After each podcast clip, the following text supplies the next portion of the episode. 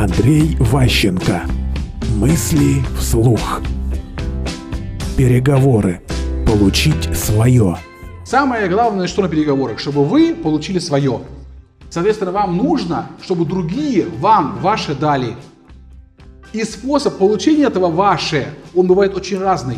Не всегда важно, что вам дал деньги там, или какое-то ваше, ваше вот, то, что вам нужно для переговоров, именно оппонент.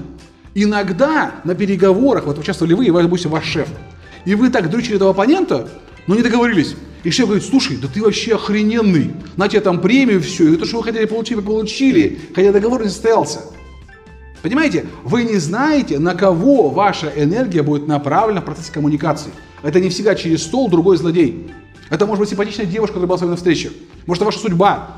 Вот могут быть самые разные вещи, которые вот не контролируемы сегодня.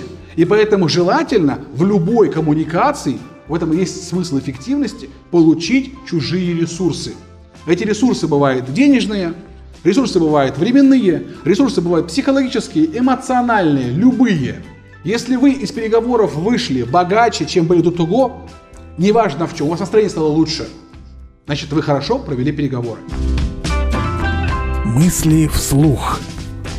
Слушайте новые выпуски и ищите аудиокниги Андрея Ващенко на Литресе.